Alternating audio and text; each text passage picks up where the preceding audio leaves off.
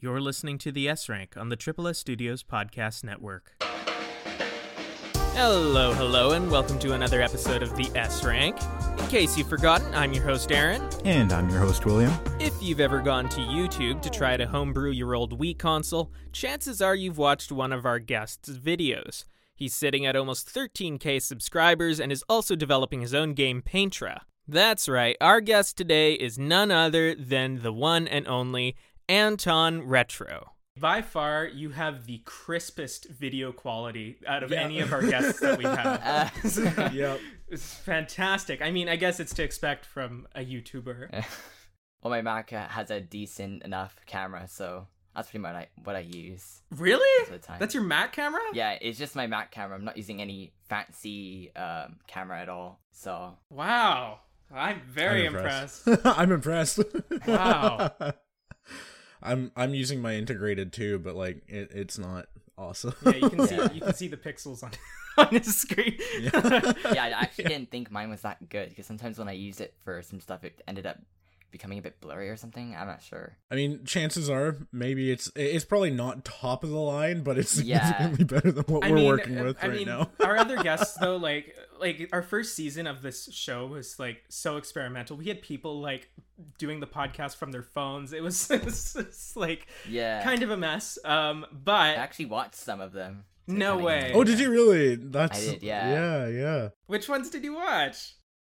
There was one about, I think it was the Pokemon one with like Pokemon when it came out, when there was like the direct with Paul Lombardo. Yeah, I think I seen that one. Yeah. Maybe there's an RPG one I saw too. I think that's all I remember seeing. I think I might have seen one more or something. But that's so awesome! I'm so honored. That's great. Yeah. Well, I guess we should just like get right into our conversation because it's about you, not us. Okay.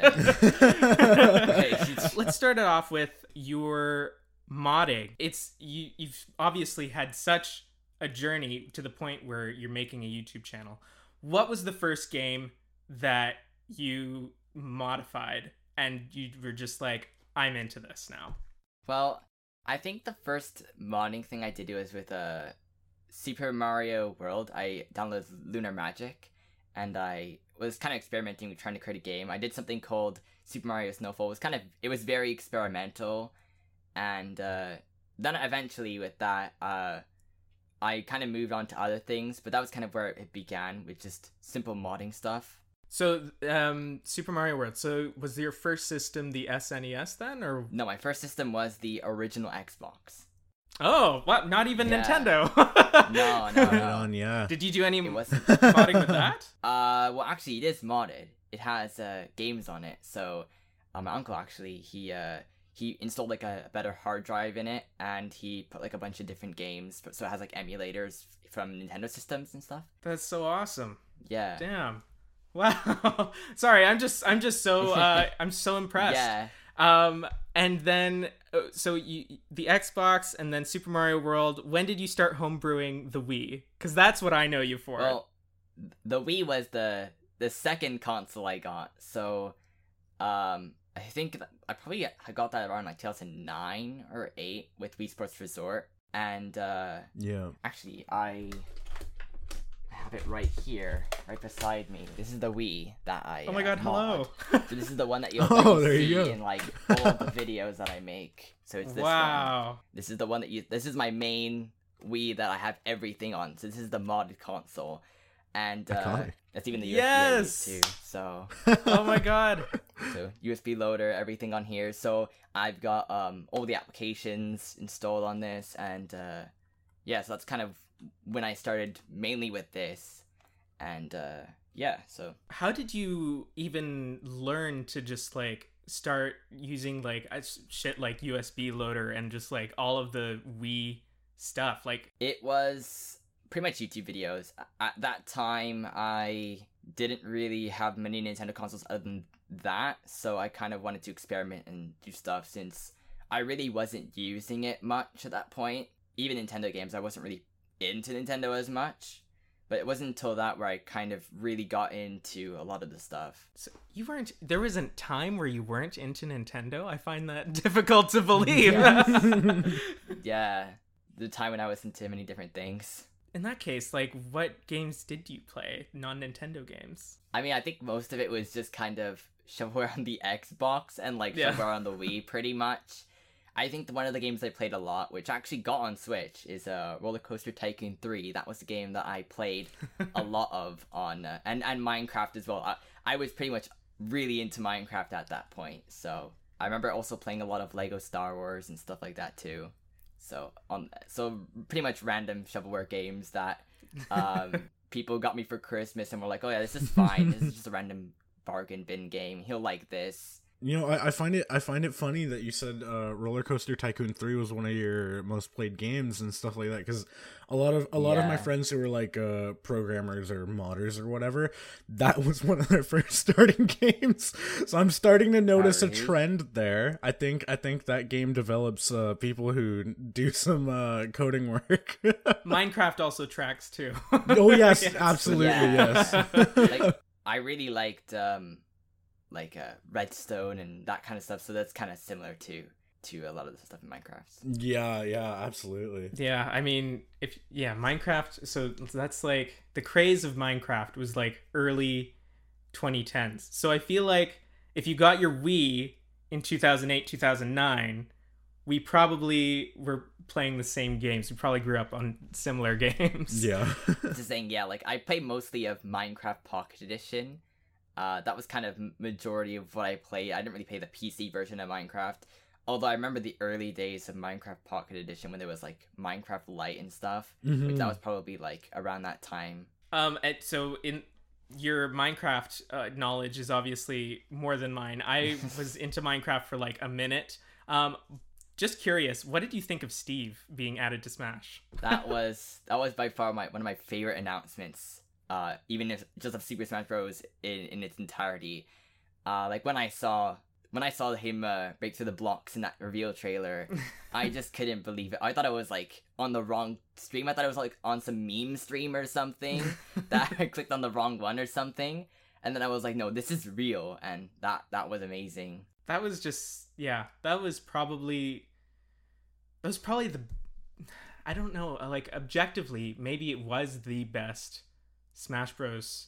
Character reveal trailer. I mean, Minecraft is the best-selling video game of all time, and then Super Smash Bros. Is like the best-selling fighting game of all time. It's just like the ultimate collaboration. Yeah, definitely. Like, to me, that reveal trailer, it didn't exactly give it away right at the beginning. Like, you could kind of tell, there was like, it kind of gave you some hints, but if you didn't know about those certain hints, then it was just like a massive surprise. And I thought that like some of the reveal trailers, they would just reveal it at the beginning, and then you'd be like the Jiggy in Banjo-Kazooie. You're just like, oh, yeah. It's Banjo-Kazooie. You know? I mean, the Bayonetta reveal will always be... That'll always have a special place in my heart. But yeah, this... I didn't even know who she was when she came out. I mean, neither did I, but it started an entire journey for me, but it's a story for a different time. Adding on to the Steve reveal, I might be one of the only people that Aaron knows that had a written agreement with one of my friends that if he was ever added into Smash Bros, I would quit forever. Yeah, that's what one of my friends kept saying for the longest time. They're like, if Steve gets in the game, yeah, I'll delete it. And yeah, now that character is Jonesy from Fortnite. Oh my god! Please. Okay, yeah. I'm right there with him. I'm actually a lot happier with Steve than I thought I would be. He's very interesting to watch. I enjoy watching him from afar, but I'm done. Done touching that character. Do you do any competitive Smash, Anton? No, I'm not very good at that game. Me neither. At all.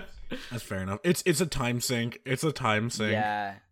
Like, one of my friends is trying to get all the characters in Elite Smash, and I'm just like, I can't even get my character to have 1 million GSP, which is like, I think like one of the bare minimum or something. I can't even get myself to play online just because of the, you know, it's shit. It's not great. Speaking of online and just like transitioning here a bit, you do play Smash Bros. On your Wii, and you have different versions of Smash Bros. Yes. Which one is your favorite to play, and who is your favorite non-Smash Bros. character? Well, it is Super Smash Bros. Universe. I discovered it not too long ago. And like I, for the longest time, I was trying to get Project M to work, but it just never worked. So then I found this mod, and I was like, maybe this would work, and it actually did. And I was like, it was so amazing because you go on the title select screen, and it just starts lagging because there's so many characters there. Yes. So yeah, I watched your videos, just like the frame rate, and you selecting the characters, just like oh my god, cursors, and it's just like the frame rate just goes downhill from there. But there are so many characters, like some are kind of not that great with their movesets, but then some are actually really impressive. Like I think one of my favorites, just because of the moveset, is the Imposter. They actually did such a good job with like everything is so good about it because it's like it has all these different moves that actually are like directly inspired from the game. So it was just so impressive. Okay, I saw that you posted a screenshot to Twitter. I have to ask, how is Hatsune Miku? How does she play? Is she good? Is she any good? I think she was just a skin. So in the mod, there's you have all the different characters, but then I guess some of the characters have like model swaps. Right. So if you want to play as like a specific character, like Captain Falcon will have like some other random character. Like I think Bayonetta has like Woody as one of her alts or something. That makes sense. Yes. So funny. So you got all these random alts and stuff. So it's actually really interesting to go through them. I think I spent like an entire day going through each and every single one so I could create that image. Damn. Yeah. No, like totally. Just like these modded games that get so crazy. Thanks to you, I was able to put CTGPR on my Wii. Very fun. I have not played through all of the tracks yet. Do you have a favorite track on CTGPR? Well, I also have not been able to play through every track because they keep adding them. But I think one of my favorite is probably... Actually, there's so many. I just have to think of some of them. Like, one I think I really like is Boshi's Skate Park. I think. Yeah, that one's really cool. I also like some of the remakes, like they have Wario's Shipyard from the 3DS. That is a really great course. I also like what else? I have to kind of go through all of them in my mind in those like 200. I think there's like a marble one or something. Oh, there's also like a table one where it has like a bunch of different objects and you go through it and stuff. It's really cool. Right. Yeah, I think I know the one you're talking about. My personal favorite is the remake of Waluigi's Pinball. It's just like my favorite. I haven't actually played that one there. Yeah. Oh, it is so good. The only thing missing is the music, but I guess you can put it in. You know? Yeah, it seems that like you're unable to put music or something. I'm not sure what the limitations are because of that. I'm not sure, but it'd been cool if you could put like custom music in that. I'm sure it'll be figured out eventually. I think you can. There's always ways. For listeners that don't know what CTGPR is, it's basically the custom Mario Kart that you can put onto your Mario Kart Wii if you homebrew it.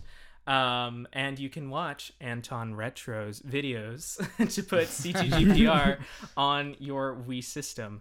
So I just want to talk about... your channel now. Where was the start of the videos? Like, how do you come up with ideas for your videos, basically? In terms of the start of my videos, like how I started, right? I first was doing Minecraft videos. So I started doing, like, it was Anton Awesome. I started doing, like, videos like that. So I was doing a bunch of different stuff. Like, I was going to do, like, map reviews, all these things.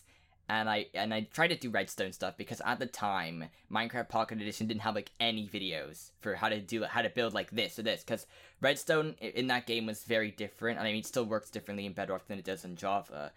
But what I did at that time is I tried to build these tutorials and stuff, and some of them actually did pretty well. There was actually, I remember at the time, like my highest video was 500 views, and it was like, I think it was like how to build like these certain contraptions in the game.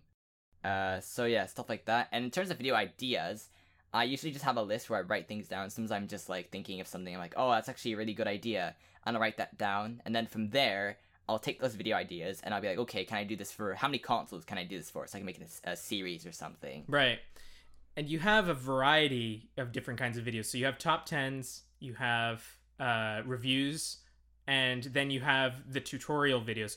Out of those, what are your favorite to make? I think probably I enjoy making the top tens more, mostly because I get to talk about a bunch of interesting games that I think people should play, are interested in.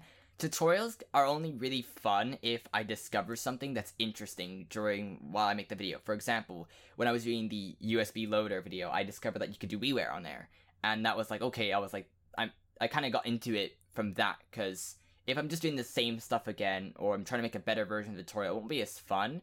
Or when I did the 3DS R4 video, I actually did, I found out how to remove the time bomb entirely and put the Game Boy Advance games and make them work perfectly with no issues and stuff. And I got that completely working, and I was shocked because I didn't even think it was possible, and I was able to do that. So I kind of really got into that video because of that thing I discovered. Yeah. And so basically your website supplements your YouTube channel because you put all the download links and things on there. Was that just like a natural decision for you to just like be a resource? Yeah, I just kind of decided to put it there. In fact, I haven't really updated it with the recent stuff. But yeah, I just kind of put stuff on there. I am curious, and William is too, if you've ever gotten to any legal trouble with these mods. Never. I've not gotten into anything. Right on. Because Nintendo pretty much only attacks stuff based on, look, if you're like pirating or doing something like that. And like, they don't necessarily attack emulation or ways of playing games. Mm-hmm. They mostly attack where you're getting these games from. So stuff like that. So if you're really not giving people like certain games, and that's the thing too, I don't think they touch very much or get annoyed with like third party games. So if you're gonna play a Nintendo game on the Wii, or like that's published by Nintendo and they own it, they're gonna come down a lot harder on that specific game, like Mario and stuff. But if you're playing some random game, it's like a hidden gem or something, or trying to find a game online, then you won't really get into much of an issue. Right. Unless that publisher or developer doesn't really want that game to be played. But in that case, though, a lot of those developers have kind of abandoned those games and not really doing much with them anyways. Yeah, I mean... That's fair. Yeah, even the Wii is just like... It just seems very, like, unnecessary to go after people modding the Wii, yeah. Right? It's old. Like, yeah, I would say, like modding Switch, like that's a problem. Nintendo will not like that because it's too new. But I think stuff like the DS, 3DS, Wii, even the Wii U, Nintendo doesn't really care too much about what happens with those. And even with modding, it's not against the agreements or anything. It's like you're allowed to modify the console with and add custom programs or anything. It won't actually do that much. Nintendo doesn't really care. So, aside from legal trouble, then, have you ever gotten in any personal trouble with the modding? Like, have you ever bricked anything while trying to... No, I've never gotten into any issues like that. Flawless. I think the only thing is there were a few times when, like, I couldn't get the USB working. I would get, like, black screen error. I think it was, like, a long time ago, and then I just fixed something and it worked. Oh, when I did the 3DS stuff, when I was talking about the YS menu and how to remove the time bomb on it and stuff. That stuff was pretty much like I was having difficulties, and then what I ended up doing was I had to go onto this like reformatter, and then I did that and everything worked. So stuff like that I get into some issues and stuff, but it's usually nothing like difficult to fix. It's mostly time consuming. That's fair enough, yeah. On the topic of modding and such, do you have a favorite mod of an existing game? I'd probably say CTGPR, but I think another one I would also say is probably newer Super Mario Bros. Wii. Oh, that's okay. Another one I really like. Yeah. And there's also another one I have been playing frequently as well, especially now for the next video that I'm going to be making. Sneak peek. Which is, I'm Super Mario Land 2 DX. That one is a really great ROM hack of the existing game, and it just makes it so much easier to play because you've got better visuals, you've got Luigi as a playable character, and a bunch of stuff like that. So. Okay, that's really neat. Yeah. Do you have a favorite Pokemon ROM hack? I haven't actually really played those too much. See, I can't really say because I haven't really touched that stuff. In fact, I really haven't played that much of Pokemon games in general. I think the only one I really played and I finished was Sword and Shield, which was meh. It wasn't that bad, but it could have been better. I think the game had a lot of potential, but if they would have just added a few things, I think they would have made it a lot better. So that's pretty much my experience with Pokemon, pretty much. I haven't played a lot of the Game Boy one, and I played a lot of Gen 1 with Pokemon Yellow. I played that, I think, on an emulator for quite a long time until my save got erased or something. So that was pretty much my experience. And Letgo, I played that for a little bit, but then I couldn't stand. You only had to use a Joy-Con, and that was it. You can only use this for. I want to use this. I want to use the Pro Controller. I don't want to use this. So that's why I kind of gave up on that. That's why I think if you're gonna play that game, play it handheld, because it's probably the best way. Oh yeah, that would be. Yeah. It's just I totally feel you there, because when I played Smash Bros. Back in the day, my first game was Brawl, and I was exclusive to the Wii Remote and Nunchuck as my controllers.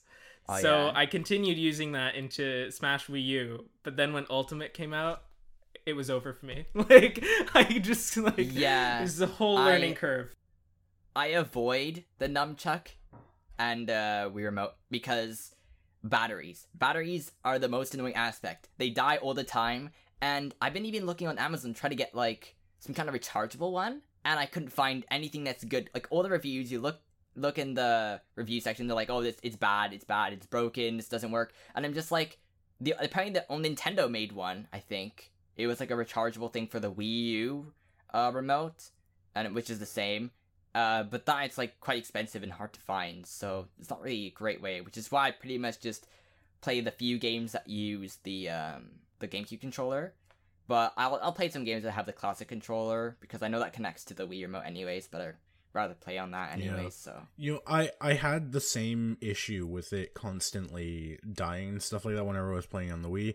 I found that the best loophole, personally, was to get rechargeable batteries, not a battery pack, but actual the single batteries.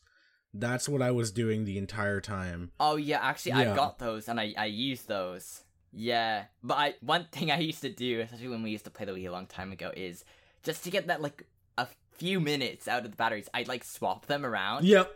So that, and then they'd last for a little bit longer. A little tiny bit, yeah. And then, yeah. No, completely relatable. Hey there, everyone. It's William, that funny little ghost that you all know and love that hides in the audio of this podcast. I hope you've been enjoying today's episode. If you have, you should check out our Twitter page @TheSRank so we can keep you in the loop for new episodes and more. You should also go check out our YouTube channel, Triple S Studios, where you can see short sneak peeks of our next episodes bi-weekly on Thursdays. Oh, and here's a dad joke for your time. A vowel saves another vowel's life. The other vowel says A, E, I, O, U. Yeah, that sucked. Alright, I've personally banned myself from doing that again. I'm gonna stick to, I don't know, drink water like last time, whatever. So I'd imagine that with the giant collection of games that you have behind you, you also have probably a massive collection of controllers. Do you have a favorite controller to use? Yeah. Probably really the Pro Controller. But I also do this controller as well, the Wavebird. Oh, yeah. Well. So these are probably the two controllers I like the best. Simply because I use this one for everything, but sometimes I use this one too, so.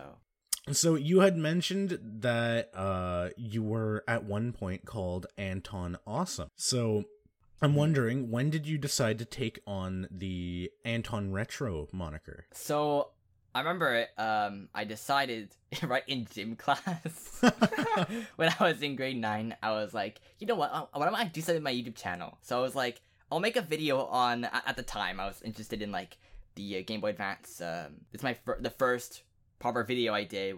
So I was interested with like the flash cart, which actually happens to be right here. This is the thing I used in the video, which I actually haven't used since because I don't really need to use it because that's like a weird USB thing or something.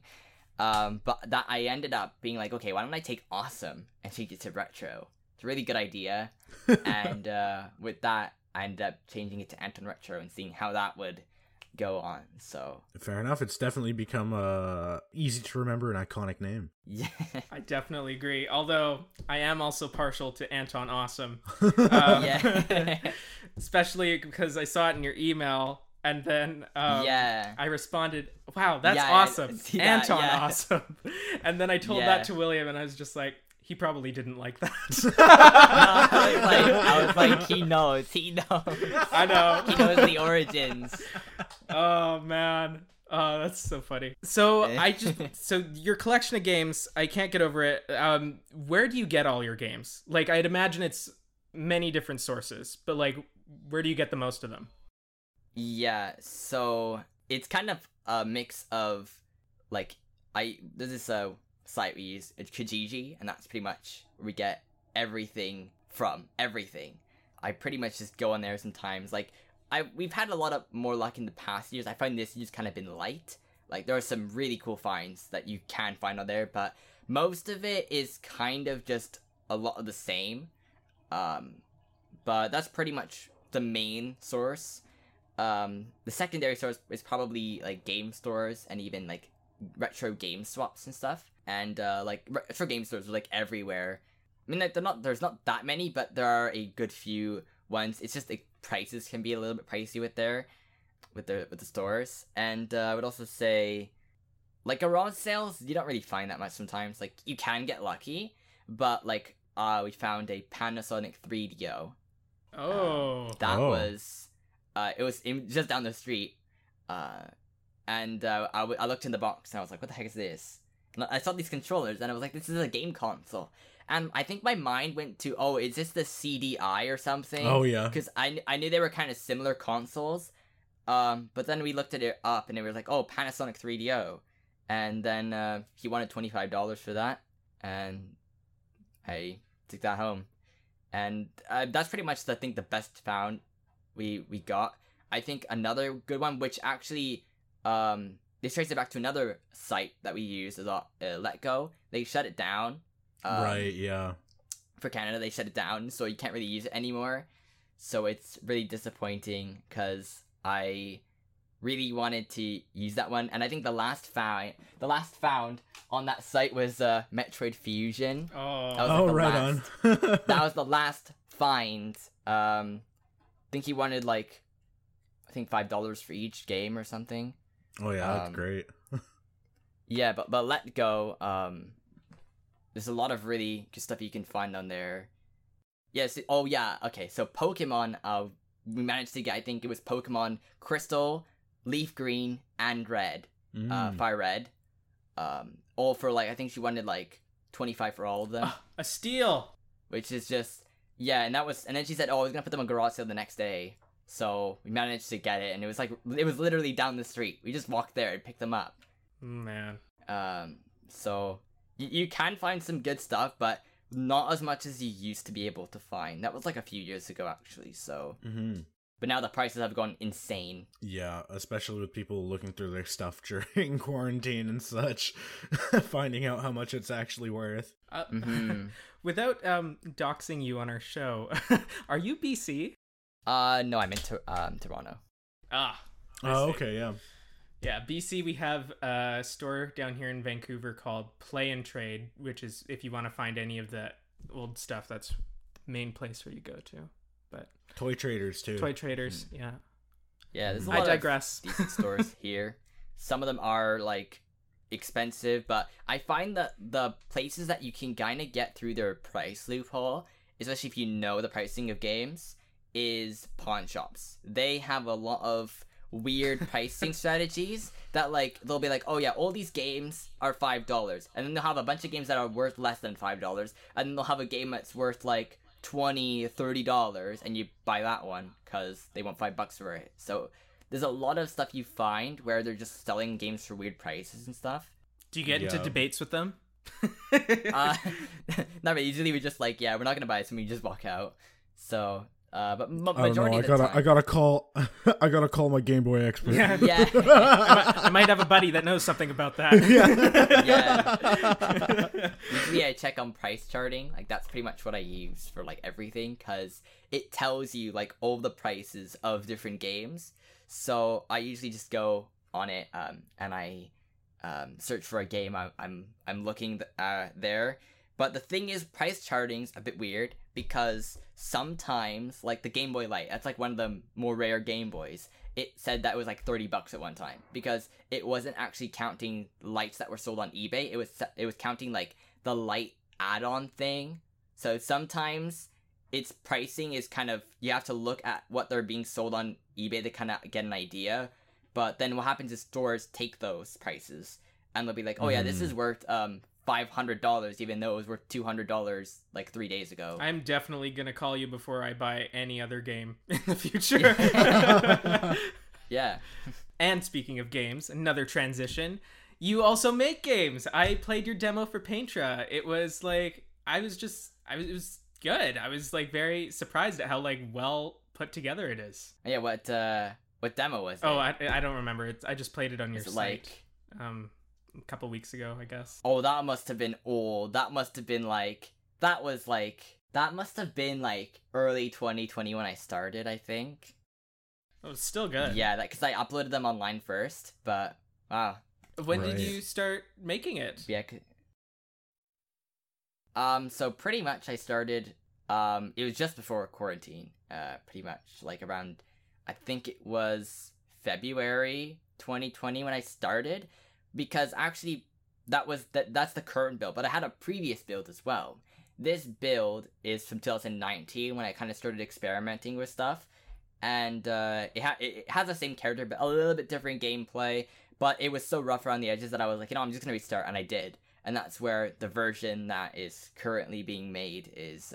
So it's being developed, and it's getting there. Yeah, where do you plan to take it? Do you eventually plan to sell it? I would like to probably put it on like Steam and sell it there. But I'm still trying to figure out like maybe I don't know how any of that kind of stuff works with like publishing or anything. Yeah. Because I know trying to get things on Steam is a bit like challenging sometimes. So I'm not really sure, but even if I just put it on itch.io, I think that's a good site to put it there. Yeah, always gotta have a jumping off point. Yeah. Yeah, I gotta say, I watched the trailer. I haven't been able to play it like Aaron did, but I was like, oh, these are, like the graphics were super simple. They were really attractive though. And I was watching through the trailer. I'm like, oh my God, like, the movement in this is super advanced looking for a 2D platformer. Is this your first game? Yes, my first like proper game. Yeah, I think that your movement system that you've put in there, I saw like the umbrella and the movement, how open the levels are and everything. Like I'm pretty sure you're like very aware of how well done that is. I'm hoping that you're proud of that, because I think that like the open area and the movement options are going to be a huge highlight in something like that. Thanks, because I recently yesterday I made a trailer of the game that kind of showed off like all of the it showed off the first area. So the game is pretty much like, it's not seamless open world, but it is open world. So that's neat. One entire level that has multiple worlds that have 3 levels in each. So in each level, there's like a special red coin that you can get, but in all of, because there's 7, and then you have a boss and dungeon in each world, but there are 3 levels in each. So you kind of have to explore them all and try to defeat all the enemies. So it's like, it's kind of, you can decide where to go. So you can go this way, you can go left or right, and depending on that direction, you can go back and forth to any other area you want. And I need to implement a system where if you go to that place, you can go back there after, like a bus stop system. So you'll go to different areas. Yeah, no, that's gonna be great. I can't wait until you've got it fully released. I'm gonna play it for sure. I say this with the most utmost respect to it because I think it's cool. But it reminds me so much of the Flash games that I would play in the early 2000s. You totally captured that vibe, man. Yeah, it's awesome. In fact, it's actually an HTML5 game, so if I really wanted to, I could put it on a website, but I'm just gonna build it as an actual application instead. That's definitely an aspect of nostalgia for how it looks and everything. That's definitely something that caught my eye. I didn't realize that it did though. Yeah. So the music that I heard in the demo, is that royalty-free music or did you make it? I made it. No way. Yeah. All of the music is. Everything you see, all the graphics, music is all original. The only thing that isn't original is the engine I'm using, which is GDevelop, and it's a really cool engine that allows you to make games without actually knowing, you still need to know some concept of code, but you don't really need to know how to program that much. Mm-hmm. So cool. That's super impressive. And what do you make the music in? I use Logic to make all the music. Oh, right on, yeah. I was asking William about this earlier. Did you hear about the Audacity scandal? I did, yeah. I haven't really used that at all, and I don't think it's even updated to that version anyways. So I pretty much just record everything in Final Cut. I just use that because it's pretty easy. I love Final Cut. I know, it's because I really couldn't get the hang of using Premiere Pro that much. It has so much stuff going on that I'm just I just need a timeline so I can see stuff. And Final Cut doesn't allow you to see the video images. So if I want to go to somewhere, I kind of have to find it myself.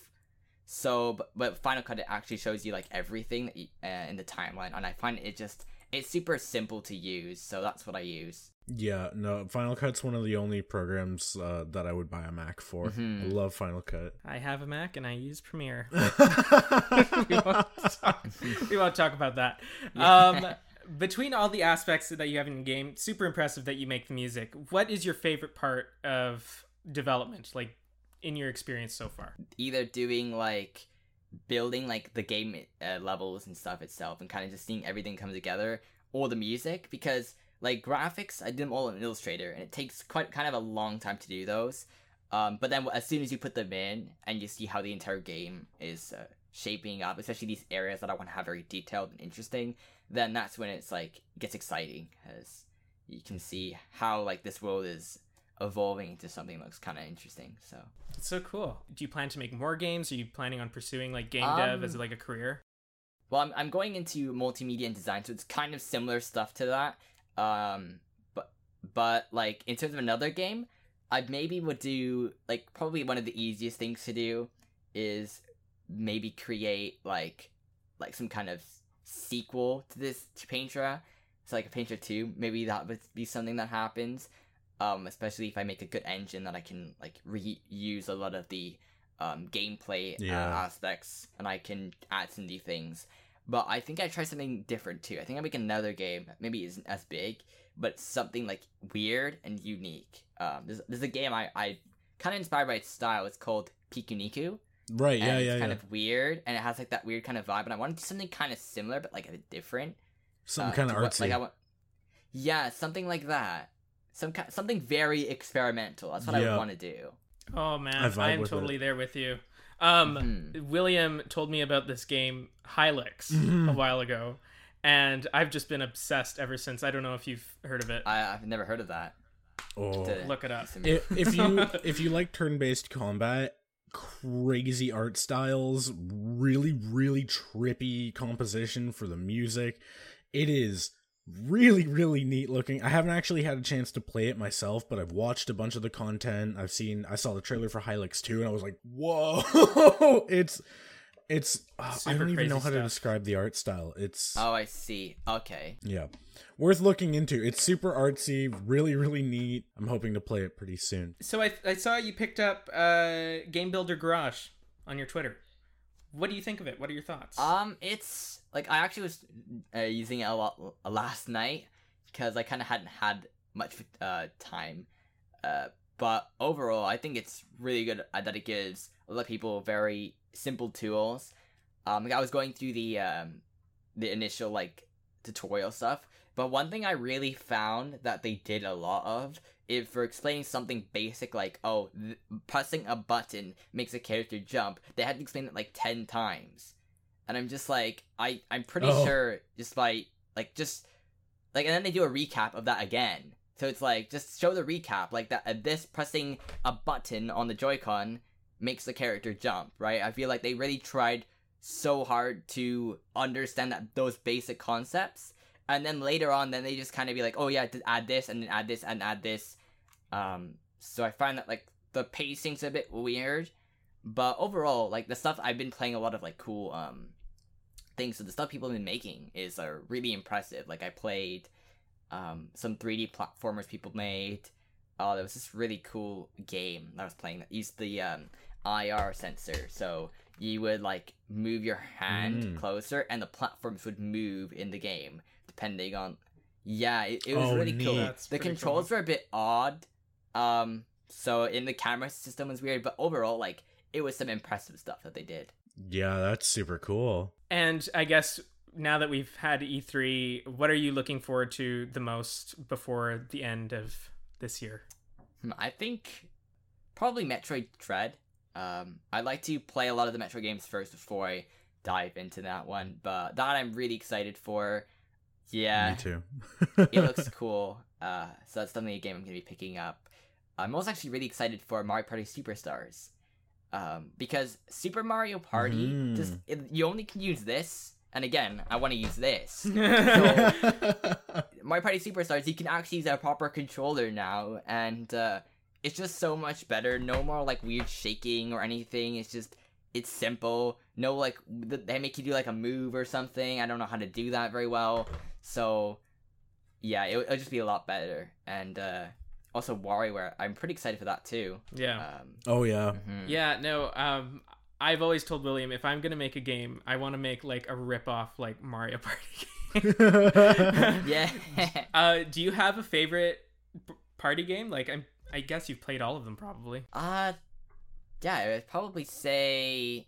Well, actually, I haven't played, like, some of the handheld ones. So, I'd probably say Mario Party 3. It's probably, like, it has some really good core elements there that make it really fun. Like in terms of like other party games, probably like things like Super Smash Bros, especially if you turn on like crazy like stuff, like you turn on the modes and stuff, it can be really fun. Or like if I have friends over, I'm gonna turn on that Super Smash Bros mod thing I have and be like, yeah, pick a character, and they can be like, what are all these characters? Takes 20 minutes to choose a character. Yeah, it's gonna be half the enjoyment is just sitting there. Yeah. Well, Anton, I just want to thank you so much for joining us for an hour. Before you take off today, I just want to ask, what has been your favorite accomplishment with all of the things that you have done? Your collection, your games? Probably just being able to like find something I'm really passionate about. Because a bunch of things I've kind of been like, oh, am I kind of good at this, or am I good at this? I would say probably Paintra is probably one of the things that, like, I'm very happy of how far I've been able to get that, and even just growing a big community on YouTube.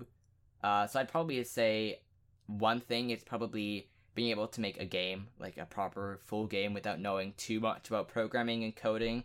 I mean, I have a decent amount of knowledge, but being able to make a game that... isn't too difficult, but is still pretty good and can be looked against like other games. So I think that's probably my favorite thing I've done. You have lots to be proud of, man. This is just like, it was so fun talking to you today about all of your stuff. Where can our listeners find you across the internet? You can find me on my YouTube channel, Anton Retro. You can find me on Twitter, where I post frequently when I feel like it. And you can find me on probably, I think, itch.io. I've got a page there set up for Paintra as well, so you can find me on those places as well. Do it. Follow him. Get him to 10K. Let's go. Okay. Yeah, I still have to plan the subscriber special of what I'm going to do for 10,000. Because I didn't really do one for 1,000 as much. Because I was like, okay, it's 1,000, but I just didn't have much ideas at the time. But I think 10,000, like, I really need to do something. Yeah. So plan it out. It's going to be awesome. Mm-hmm. It's going to be Anton awesome. Exactly. I look forward to seeing Paintra released. I can't wait to play it. Yeah. I might do some builds or something. If I have like a demo like of the first area complete or something, I might do that. But yeah, I'm definitely excited to finish it as well. Yeah. And I just joined your Discord server earlier. So okay. Let's stay in touch, hey? Maybe collab again sometime. All right, sure. All right. Yeah, definitely. Awesome. Take care and have a good rest of your day, Anton. Bye. Have a good one. You too. Thanks for having me on. Hey everyone, Aaron here. Thank you so much for listening all the way through. I do apologize if you noticed a dip in our audio quality. We recorded this episode well before we moved into our glowed up studio. Anton was a great guest, so please give him a subscribe over on YouTube, and while you're at it, give us a subscribe too over on the Triple S YouTube channel, where you can watch a condensed version of this episode. Our next episode with Nookazon founder Daniel Liu comes out on March 4th, and we will be back in the studio for that one and all future episodes, so not to worry. Listening back to these episodes, I've noticed that William tends to end his mid-rolls with a saying, so I'm going to try it today as well. Don't overthink shit. Okay, catch you next time.